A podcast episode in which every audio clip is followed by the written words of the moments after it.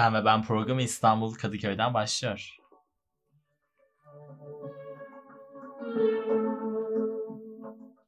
Programı hazırlayan ve sunan ben Onur Ulucanlı. Ben Gülden Sezer.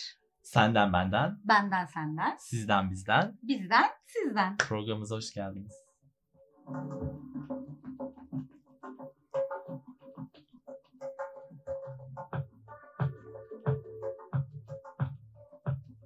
Bugün konuğumuz Sevgili Serdar Bileke. Serdar hoş geldin. hoş geldin. Hoş bulduk. Nasılsın? Çok iyiyim.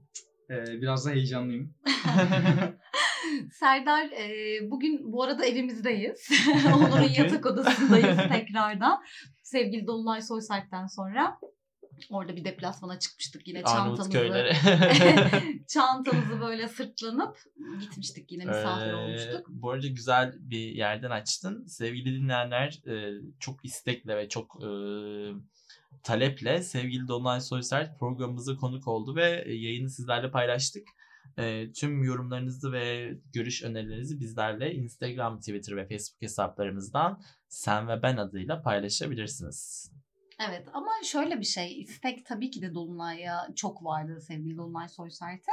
Ama bizim Dolunay biliyorsun ki yayında da bahsettik. İlk konuğumuz olacaktı açılışı. Evet. Hatta onunla yapacaktık ama e, birbirimize bir türlü beş aşamadan geçip kavuşamadığımızdan mütevellit son e, Tozlu Yaka finaline dönüştü. Bu arada şunu soranlar da oluyor Serdar'a geçmeden önce. Tozlu Yaka'dan işte şu oyuncuyu da alacak mısınız, bu oyuncuyu da alacak mısınız gibi. Biz e, Tozlu Yaka'yı bir ana metin alarak böyle Tozlu Yaka'yı tanımlayarak orayı yeni bitirdiğimiz, taze bitirdiğimiz ve kostüm ekibi olduğumuz için Oradan bir seri oyuncular aldık ama Şubat ayı, Mart ayında da ara ara eee, sadece Tozlu Yaka'yı düşünerek değil, oradaki oyuncularımızdan eee, değer verdiğimiz ve değer gördüğümüz insanları tekrardan alacağız yayınımıza. Buradan bildirelim. Evet. Sevgili Serdar'la da göstergeler programımıza başlayalım. Ee, Serdar bizim işte yayınımıza iki saat önce gibi değil mi? Bir buçuk iki saat önce geldi ve çok tatlı, çok naif bir sohbet ettik. Serdar'ı çok sevdik. Ee, çok efendi, çok e, heyecanlandı. çok hoşumuza gitti ve biz bir sürü şey öğrendik ondan. Şimdi de sizinle paylaşmak istiyoruz bunları. ben her seferinde kulaklarımı kapattım yayın öncesi. Bunları duymak istemiyorum. Bunlar beni kötü etkiliyor. Evet, böyle bir totemi var. Ee, yayından önce hiçbir konuğumuzla sohbet etmek istemiyor. Onun özel hayatıyla ve paylaşmak istediği şeyleri dinlemek çok istemiyor. Ben de tam tersi dinlemek istiyorum. Onun üzerinden daha yakınlık ve daha temas kurup daha iyi sohbet edebiliyorum. O yüzden biz Kuzey Güney olarak Onur ve Gülden. Senden benden eylemler ve anılar üzerine, anılar üzerine. Bugün Serdar'la konuşacağız. Serdar eee, aslında aynı eee, doğum tarihi tarihini paylaşıyor. 1998 İzmit doğumlusun. Evet. İlk orta ve lise öğrenimini tamamladıktan sonra İstanbul'a merhaba diyen. İstanbul'a koşarak geldim. Merhaba İstanbul. Merhaba İstanbul. Aslında hiç tercihlerim arasında yoktu İstanbul. Ee, hatta çok yakın bir arkadaşım var. Ezgi ile beraber e, tercih listemizi yapıyoruz. Ee, Ankara ve İzmir. ikimizin de istediği aslında. Ee, İstanbul'da ilk sıraya yazdım ama tutmayacak diye. Çünkü çok büyük bir sıralama farkı vardı. Hiç de böyle bir hayalim yok İstanbul'a gelmek gibi o zaman. Ee, Ankara veya e, İzmir'de okuyacağız falan diye böyle konuştuk. ikimiz de anlaştık falan işte Ankara'ya da gidersek beraber, İzmir'e de gidersek Hı. beraber. Aradan işte haftalar geçti. Sonra ikimiz de birbirimize geldik şey ben İstanbul'u kazandım. O da şey dedi, ben de İstanbul'u kazandım ve sonra yaşadığımız yurtlar yan yanaydı böyle aynı Aa, konumdaydı şahane. falan. Ee, çok güzel bir üniversite e, yaşamı geçirdik beraber ve zaten süreç gelişti. Peki daha yaşın küçükken hani üniversite zamanın başlamadan lise döneminde böyle oyuncu olmak gibi bir isteğin, bir şevkin, aşkın var mıydı? vardı. Ee, hatta lise 3'te ve 4. sınıfta böyle artık şeydim. İşte nasıl oyuncu olabilirim, reklam filmlerinde nasıl oynayabilirim diye böyle araştırmaya başlamıştım. Şimdi ufak. İzmit'te tabii öyle bir e, alan olmadığı için Hı hı. e, İstanbul'da sonuçta buranın merkezi yani her şeyin merkezi aslında bence. E, o zamanlar deniyordum. Böyle küçük küçük auditionlar işte reklam auditionları falan gönderiyordum ama tabii ki de çok mümkün değildi. Peki dışarıdan bunu sana söyleyenler var mıydı? Hani sen oyuncu olmalısın Serdar, çok yakışıklısın falan gibi böyle. Aslında şöyle gelişti. Ben İstanbul'a geldim. O zamanlar e, moleküler biyoloji genetik alanında bir şeyler yapmak istiyordum her zaman. Zaten Of. İstanbul Üniversitesi'nde kazandım. E, Evet, o dönem moleküler biyoloji okudun değil mi? evet, üzerine de bit- bitmedi hala ama Tam bir sayısalcı. üzerine de hatta böyle bir tez yazıp işte lise sondayken başladım. Üniversitede bitti. Hazırlık senemde e, bir tez yazdım ve bunun üzerine koşturmaya başladım. O zamanlar hiç aklımda aslında bir, bir noktada durmuştu oyunculuk ve işte modellik. Sadece bu kariyer üzerine yoğunlaşmaya çalıştım. Sonra baktım ilerlemiyor bir şeyler ve o sırada da arkadaşlarım şey diyor sürekli. Hazırlıktaki çok yakın arkadaşlarım. İşte modellik yapsana. Hadi bir yürüsene bir yerde. Hadi şunu yapalım, bunu yapalım. Benim de böyle bir isteğim vardı ama çok kapalı bir sektör. Yani dışarıdan nasıl başlayacağını Evet. bilmediğim bir, bir yer. Kapısının belli olmadığı bir nokta. Gerçekten öyle. Yani tamam yürüyeyim diyorum ama nasıl? Yani oradaki kast işte seçmelere nasıl gideceğim ya da işte görüşmeleri nasıl sağlayacağım böyle bir bilgim yok tabii ki. Sonra bu içimdeki şey böyle iyice büyümeye başladı. Arkadaşlarım hadi hadi hadi falan deyince sonra bir e, akademiden eğitim almaya başladım modellik üzerine. Sonra o biter Evet, bitmez hikaye ilk modellikle başladı ki Evet. oyunculuğa oradan yavaş yavaş yakınlaşabileyim Evet, diye. ilk başta modellikle başladı. Çok sevdiğim, tutkulu oldum. Hala da e, ara ara bazı sevdiğim markalarla çalıştığım bir, bir yer orası. Orası benim böyle konfor alanım Bu arada yer. sözünü kesiyorum. Şöyle bir şey söyleyeceğim. Şimdi Serdar e, o dönem işte bizim Tozuyaka'da çalıştığımız dönemde Darma Duman projesinde Ha, evet. oyunu- oynuyordu, oyuncuydu. Oradan da bir, bir iki soru soracağız ama Tozuyaka'ya gelirdi. İşte e, Haktan'ın, Haktan Zavlağ'ın e, yakını olarak gelirdi. İşte senin hocanın yanına bizim falan gördüğümüzde "Hmm, ne yakışıklı çocuk falan derdik böyle. Hmm, güzel çocukmuş bu da çok Hani ama tekrardan şimdi bizim için geldiğinde kapıyı açtığımızda wow dedim İtalyan manken geldi. Bir model çok öyle bir vibe'ım var gerçekten ve otururken de söyledim. Hani böyle çok şuh, çok böyle hani kliplerde oynayabilecek bir yüzün hani gerçekten böyle model ve manken olarak da doğmuşsun. Dünyaya Gündemin gelmişsin Her gibi. zamanki tarifi e, Serdar Bilek gibi kapak. Evet, kapak yüzü Ve ben de- gerçekten. Bu sefer genellikle sevgili dinleyenler bölüm isimlerimizi gülden belirler. E, Konukları konuklarla anlaşırız ve de Onur açar. e, bölümle, bölüm isimlerini gülden belirler. Hashtaglerde yayın içinde benim konuktan aldığım, e, hissettiğim bir şeyden çıkar. Bu sefer ilk defa sanıyorum ilk defa Serdar'ın bölüm ismini ben belirledim ve şey dedim bu hani bu böyle olmalı gibi hissettim dedim. Ee, Serdar Bileke ile paylaştığımız bölüm ismimiz göstergeler. Çünkü Serdar'ın Mesela Onurcuğum bana bunu sorsaydın hadi bir bölüm ismi ver diye derdim ki Serdar Bileke ile tam bir İtalyan. o da güzel olur. evet, her zaman yaşadığımız magazinsel. evet. Şimdi markaları tabii ki de veremiyoruz ama böyle çok marka yüzü ve hem fizik hem yüz olarak bu arada hani onları da söylemeyelim. Hani ayır et, ayırt etmeyelim birbirlerinden. Gerçekten tam böyle bir model e, tipolojim var ve şanslısın. E, oyuncu olmak istiyorsun ama. Evet. Oyunculuk kariyerine o şekilde devam etmi- etmek istiyorsun ve çok anladığım kadarıyla da büyük ve değer verdiğin e, model hani ge- gelen tekliflere de modellik ve mankenlik olarak da devam edeceksin. Kesinlikle öyle. Yani yapmak istediğim ve tutkulu olduğum alan aslında oyunculuk. Sadece bu süreçte kendimi geliştirip iyi bir şey yapmak istiyorum. Çünkü gerçekten çok mükemmelliyetçiyim ve böyle bir şeye başladığımda böyle anksiyete krizine giriyorum direkt. Mükemmel olacak mı? Acaba kötü olur mu? Ee, çok buna karşı bir Bu kendinle hassasiyetim ilgili var. bir şey değil mi direkt? Yani evet kendimle alakalı. Yani bir şeyin gerçekten iyi olmadan çıkmasına e, çok karşıyım. İşte tam olarak o yüzden göstergeler bölümünü paylaşıyoruz. bir Evet. gösterge olarak Serdar Bileke kendini bir gösterge olarak sunduğunda ve e, kendiyle ilgili bir şey paylaştığında bence orada bir anlama ve ifadeyi doğru vermekte her anlamda oyunculukta yüzünde, gözünde, ruhunda, jest mimiğinde bunu benimsiyorsun ve bunu önemsiyorsun. Ve gerçekten istediğin bir şey için heyecanlanıyorsan, aşkla ve tutkuyla yükseliyorsan ona, bu seni bir titretiyorsa hak- hakikaten onu olacaksın ve e, olmak için de bütün mücadeleni vereceksin. Sen çünkü oraya aitsin. Yani bunu tek Dolunay'la da konuşmuştuk hatırlıyor musun? Gerçekten bir şeye aşkla bağlıysan hani heyecanlıysan bunun için o oluyorsun. Evet ve Dolunay'ı Sadece hatırlıyor musun? yetmiyor. Ee, daha bu bölümleri hiç kaydetmeden önce bize söylediği bir şey vardı. O zaman e, paylaştığımız ortak iş alanında e, o, onu yapmalısınız. Onu onu mutlaka yapmalısınız. Sakın ertelemeyin. Bunu üstüne gidin. Hala da yayın günü de aynı şeyi söyleyip hani bu olmalı dediği gün artık 9. bölüm olmuştu Dolunay'la kaydettiğimiz ve biz onu başlamıştık. Ha, belki çok güzel tatlı şartlarda belki bazen zor şartlarda ama hep bir şevkle ve hep isteyerek ve bunun olacağını inanarak Evet. paylaşmıştık bunu. O çok tatlı bir şey ve gerçekten inanmak ve e, bazen inandığın şey doğru zaman ve doğru kişilerle paylaşmak zor olabiliyor hayatta.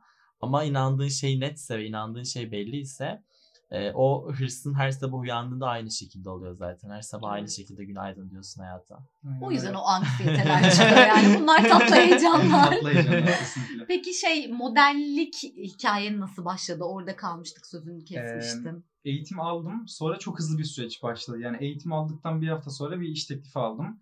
Ee, sonra çok güzel fotoğrafçılarla tanışma şansım oldu o çekimde. Sonra birbirlerine önerme yoluyla işte biz böyle bir çocukla çalıştık. Yeni bir çocuk. E, çok da sevdik, güzel de anlaştık ve bitti falan dediler sağ olsun. Sonra tık tık tık tık e, onların sayesinde aslında bir noktada e, iyi bir ajansla çalışmaya başladım.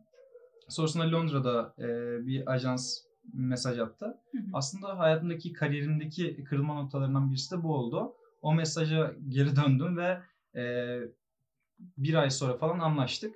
Sonrasında Türkiye'de işlerimi bir tık daha bitirip e, yurt dışına çıktım. Yurt dışına modellik yapmaya devam ettim. Aa şahane. E, ilk Çok güzel.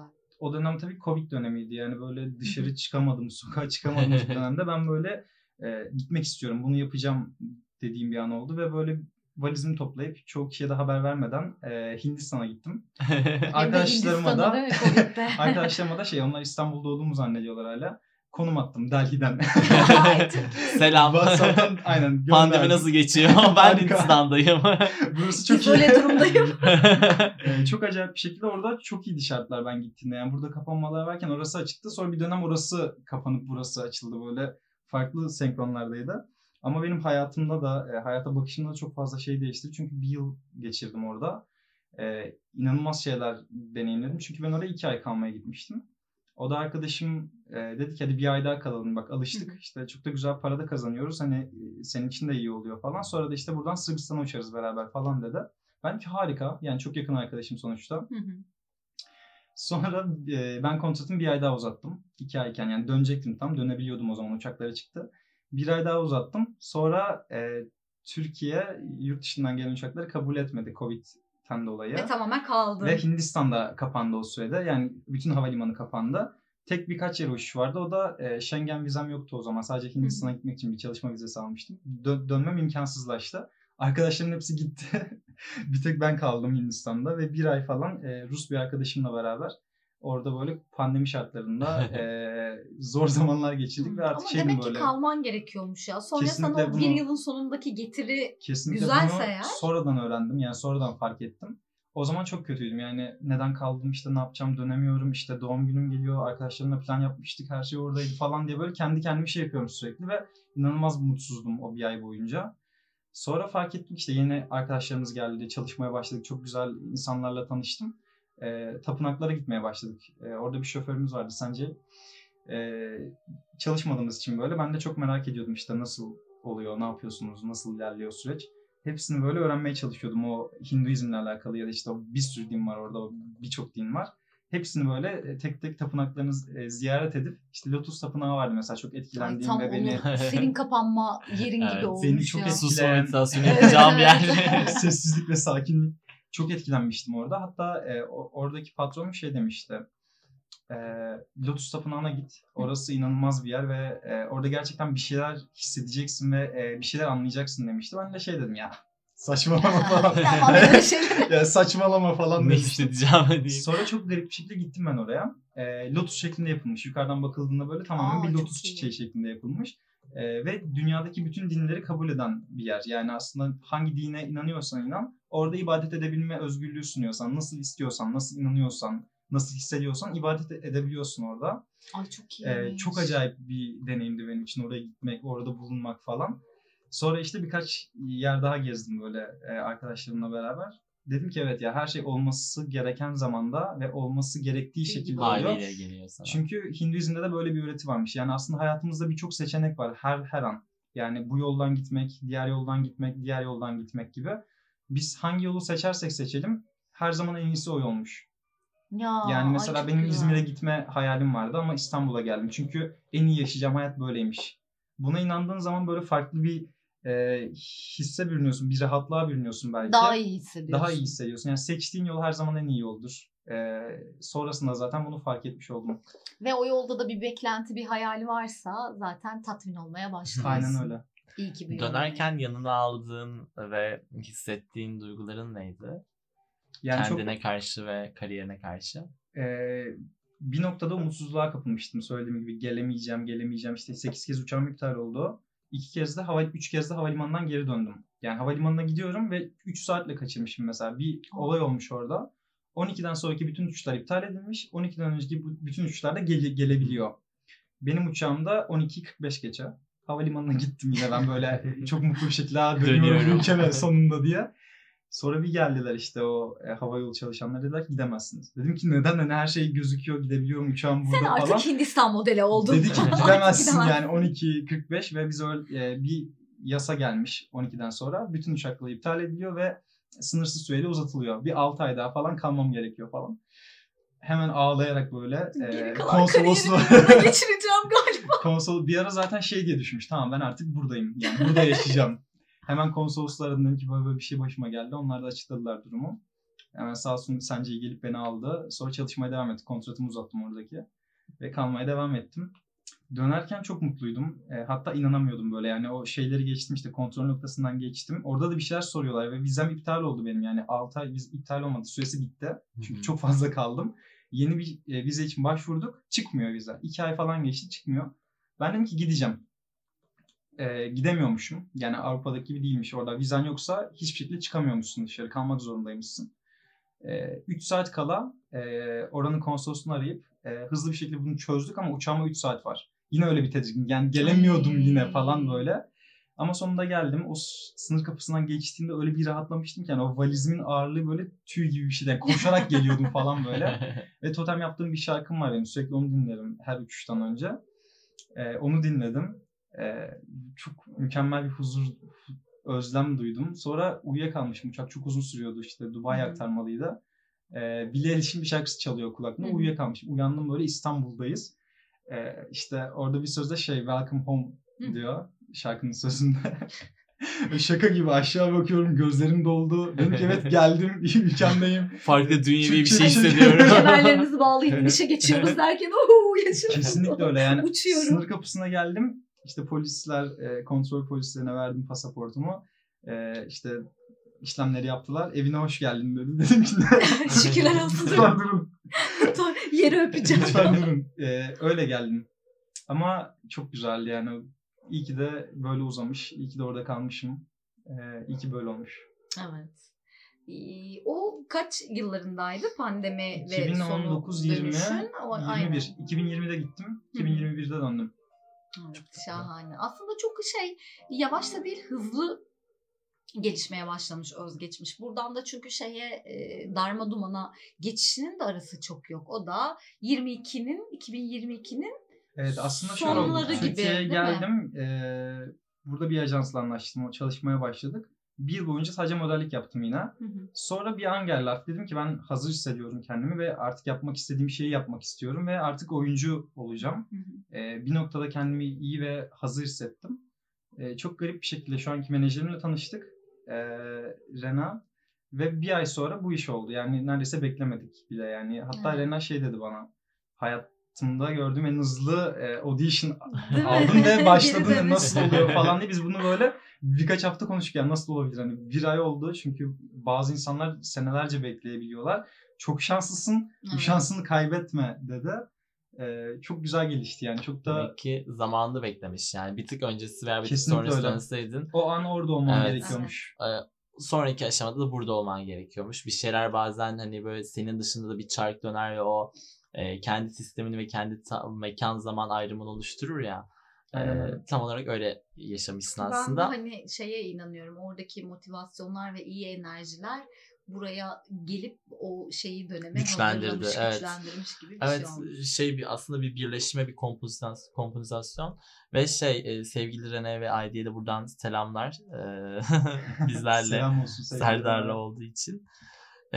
Kendin de modellik yaparken podyumda güçlü ve hmm, etki uyandıracak şekilde hissetmek gibi bir şey okudum seninle ilgili. Evet.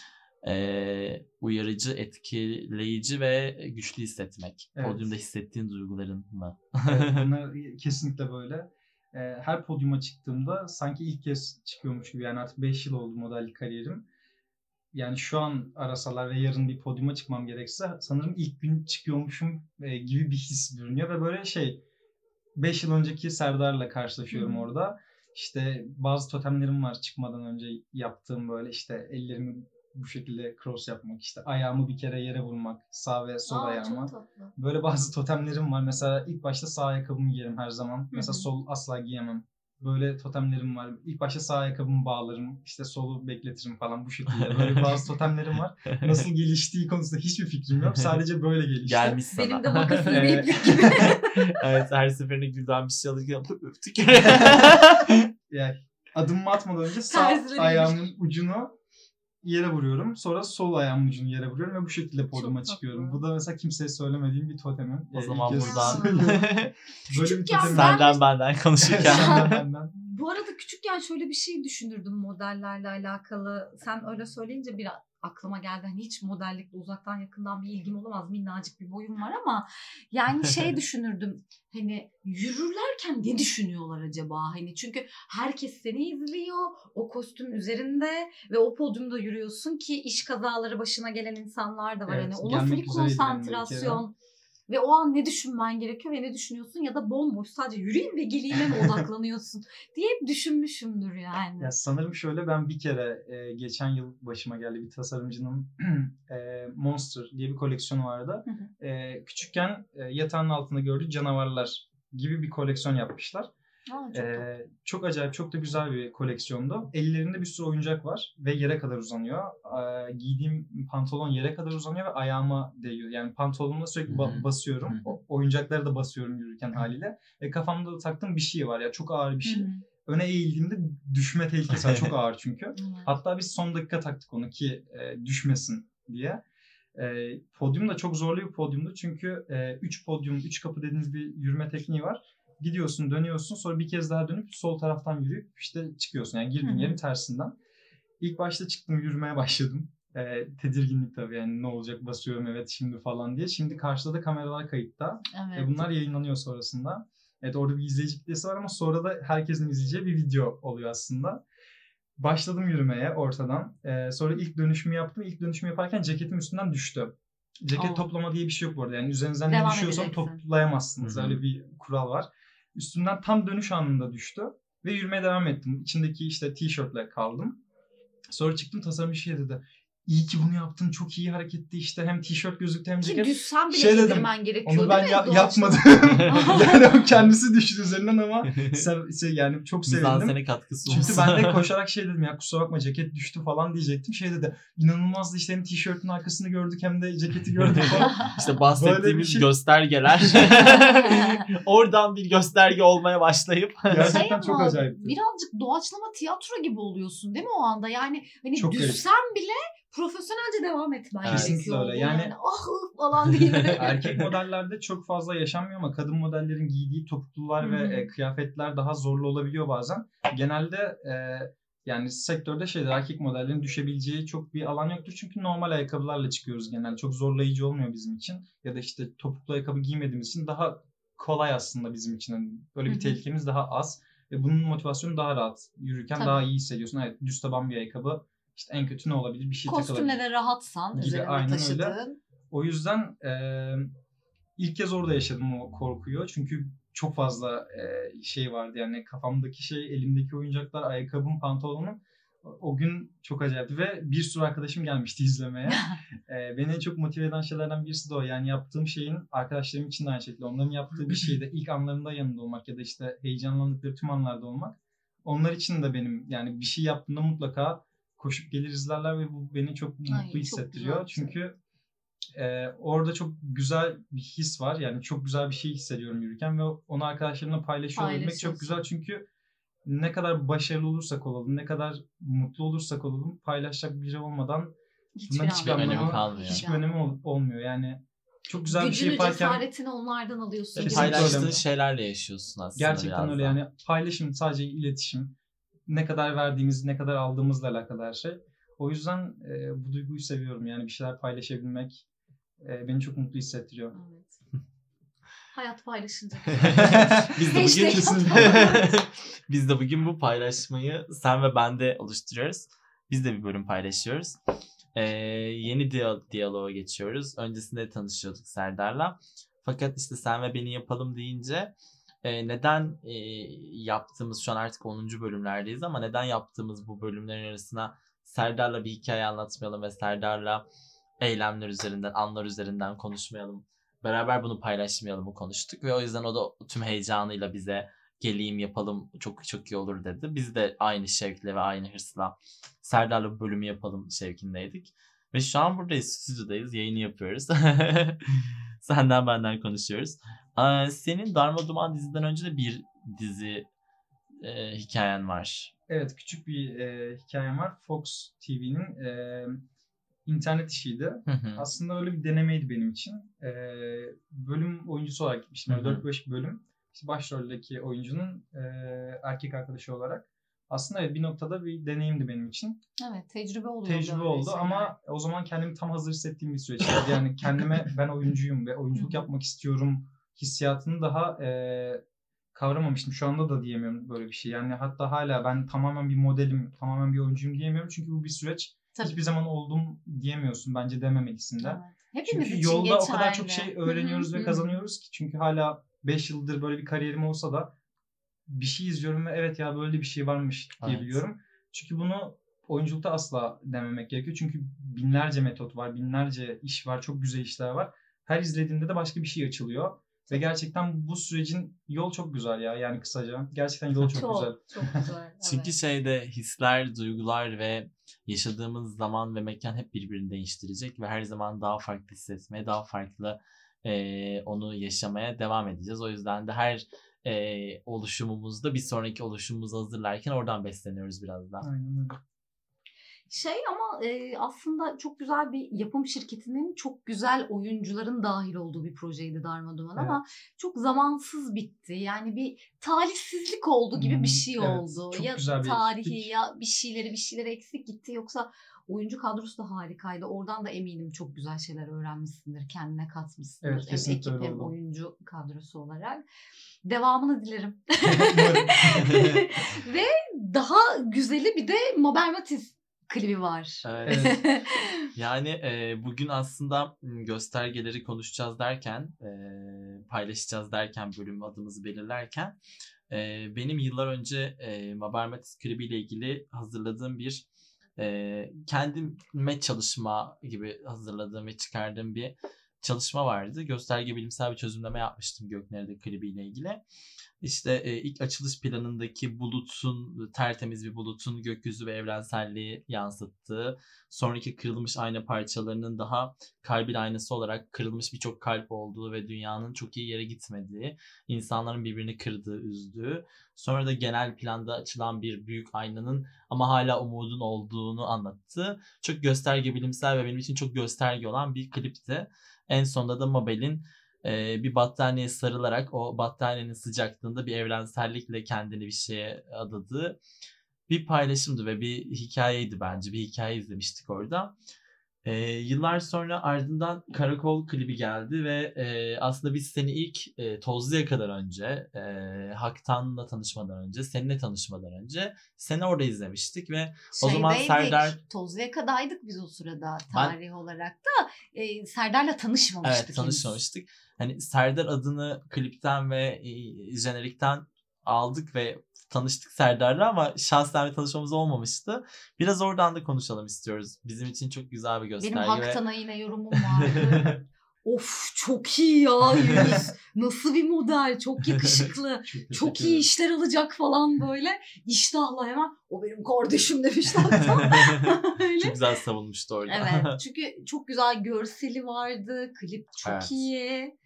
Hani da Onur anlatacaktır. Hani birazcık daha Mabel Matiz hayranı olarak. Hepimiz hayranıyız tabii buradan selam olsun. Çok seviyoruz. E, yani benim için çok iyi bir gösterge e, paylaşan bir insan Mabel ve Serdar'ın orada e, onu ortak bir ruhta bir hikaye anlatmak için paylaşması da çok özel ve çok e, kendisinin meslek hayatı içinde ve bir hikaye anlatmak için çok doğru bir tercihti bence.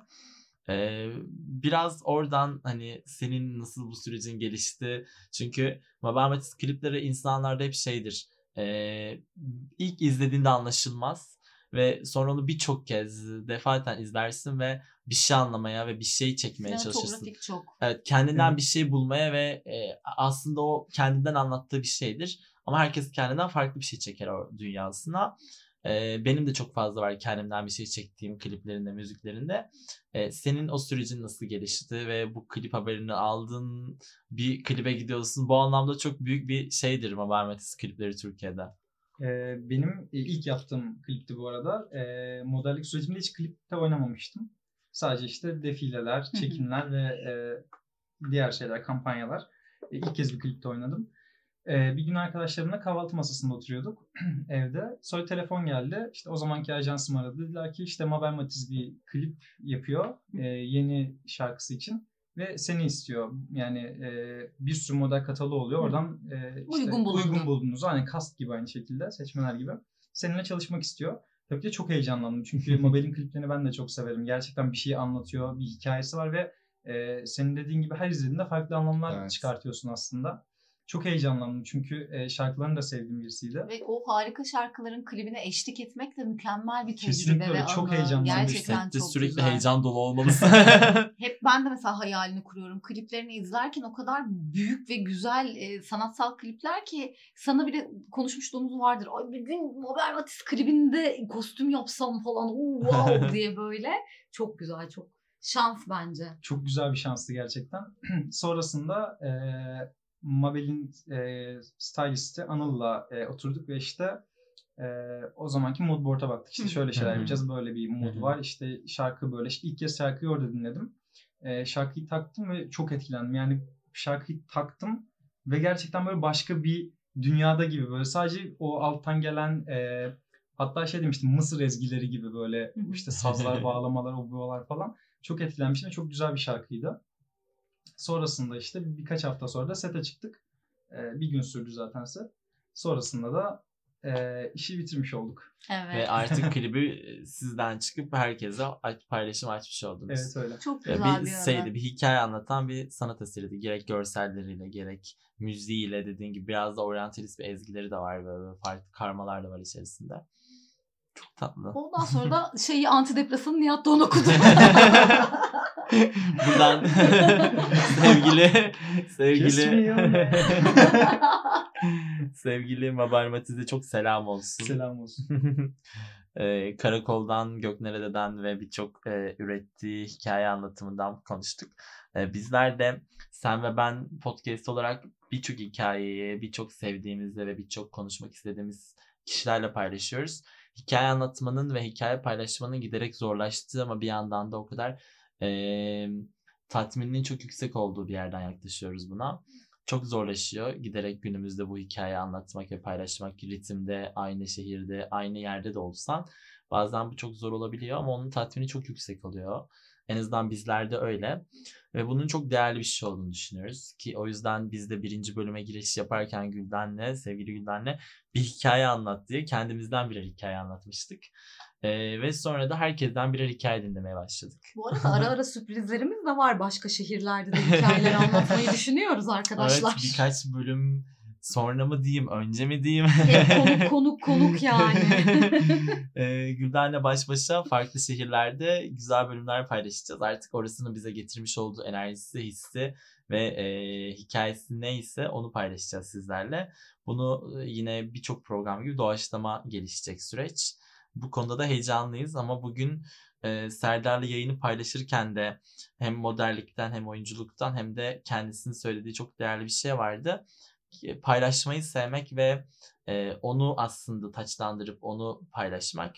O çok değerliydi benim için. Benim çektiğim e, Ve şey gerçekten aslında çok şanslısın. Hem bir klibi tecrübe ettin Evet. hem e, bir dizi Dizi. deneyimin var e, kanala yapılan hani ulusal bir kanala hem modellik tecrüben var E, çok şanslısın ki daha kariyerinin çok başındasın ve çok gençsin kim bilir seni daha ne sürprizler bekliyor ki tarzında ve imajında biz şimdi canlı gördüğümüz için Serdar'ın bir farklılık da var değişim. Şu anda ciddi bir değişim var sürprizlerle de geldiği Evet. böyle yüzünden anlıyorum şu Kapıyı anda. açtığımızda böyle oldu. Ben şimdi Serdar bu haliyle bir gelmeden önce e, sosyal medyada görmüştüm. Gelince de böyle "Hmm, ne oluyor deyip Ve kapıda şey dedim, kaldım. bir dönem filmi falan mı aldın?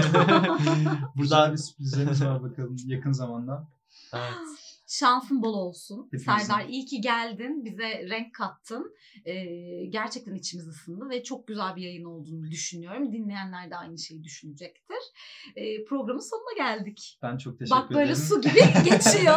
evet çok hızlı bitti ya. Daha Evet, konuşmayacak mıydık? Zaten şey en başında sen ay bir, bir saniye bir heyecanlandım böyle dediğinde. Sana onu evet. söyleyecektim. Sonra dedim ki dur söylemeyeceğim. Çünkü yayın bittiğinde kendisi söyleyecek dedim ama yine ağzımı tutamıyorum. Öyle oluyor. Bütün konuklarımız, gelen bütün konuklarımız ve hani daha böyle programlara, podcastlere işte her şey daha tecrübeli olan işte atıyorum Dolunay gibi, Emre Bey gibi isimler bile ilk biz e, basmadan play'e hani şey dediler ah bir heyecanlandım böyle bir şey oldum ama su gibi geçiyor ve bittiniz aa bu kadar mıydı Daha ya? konuşacaktık. Daha çok şey vardı. Devam ettir sen bunu diyeyim. Biraz da. De- devam ettiğimiz nice başka platformlara, başka platformlara ve e, başka paylaşım hikayelerine umarım. Bizim de anksiyete geçirdiğimiz birçok hayalimiz var. Hep, hep birlikte nice hayallere Nice diyelim. hayallere. Bilmiyorum Onurcuğum hashtag'ini çıkardın mı tatlım? Biraz Ee, daha devam edeyim mi yayına? Hayır benim için hashtag belli. Paylaşmak hashtagimiz. O zaman o zaman sevgili Serdar iyi ki geldin diyorum Senin paylaşmak tekrardan. istediğin duygun veya bir düşüncen varsa dinleyebiliriz Ben tabii çok ki. teşekkür etmek istiyorum. Ee, özellikle Onur'a dün e, konuştuk Onur'la ve çok hızlı oldu böyle. Ki e, anlık olan şeyler çok daha güzeldir, spontane şeyler. Hatta Evet. Ara Güler'in çok güzel bir sözü var. Yanlışlıkla çekilmiş fotoğraflar daha güzeldir. Ee, Evet. İşte tesadüfen tanışılan insanlarla daha güzel sohbet ederiz gibi bir e, söylediği söz var. Ee, Poz vermiyormuşum gibi çek. Şu an poz veriyorum değil mi konuşuyorum? Ee, o yüzden çok teşekkür ederim. Çok güzel oldu. Ee, bir şeyler paylaştık. Ee, birbirimizi tanıdık. Kimse kimsenin hayatına boşuna, boş yere girmez. Bize Kesinlikle öğretmek istediği bir şey vardır diye Evet. konuştuk hatta daha demin. evet. Ee, umarım çok güzel şeyler öğreniriz. Çok güzel şeyler İnşallah, deneyimleriz. Ben inşallah. çok teşekkür ederim. Sen e, daha güzel, daha yüksek bir proje yaptığında, biz de podcast'ten biraz daha böyle türevlerine yükseldiğimizde nice yayınlara deyip Nice yayınlara. Jübilesini benim herkese verdiğim bir söz. Jübilede görüşürüz. İyi ki geldin, hoş geldin diyerek ben de sözü sevgili Onurcuğuma veriyorum kapanış olarak.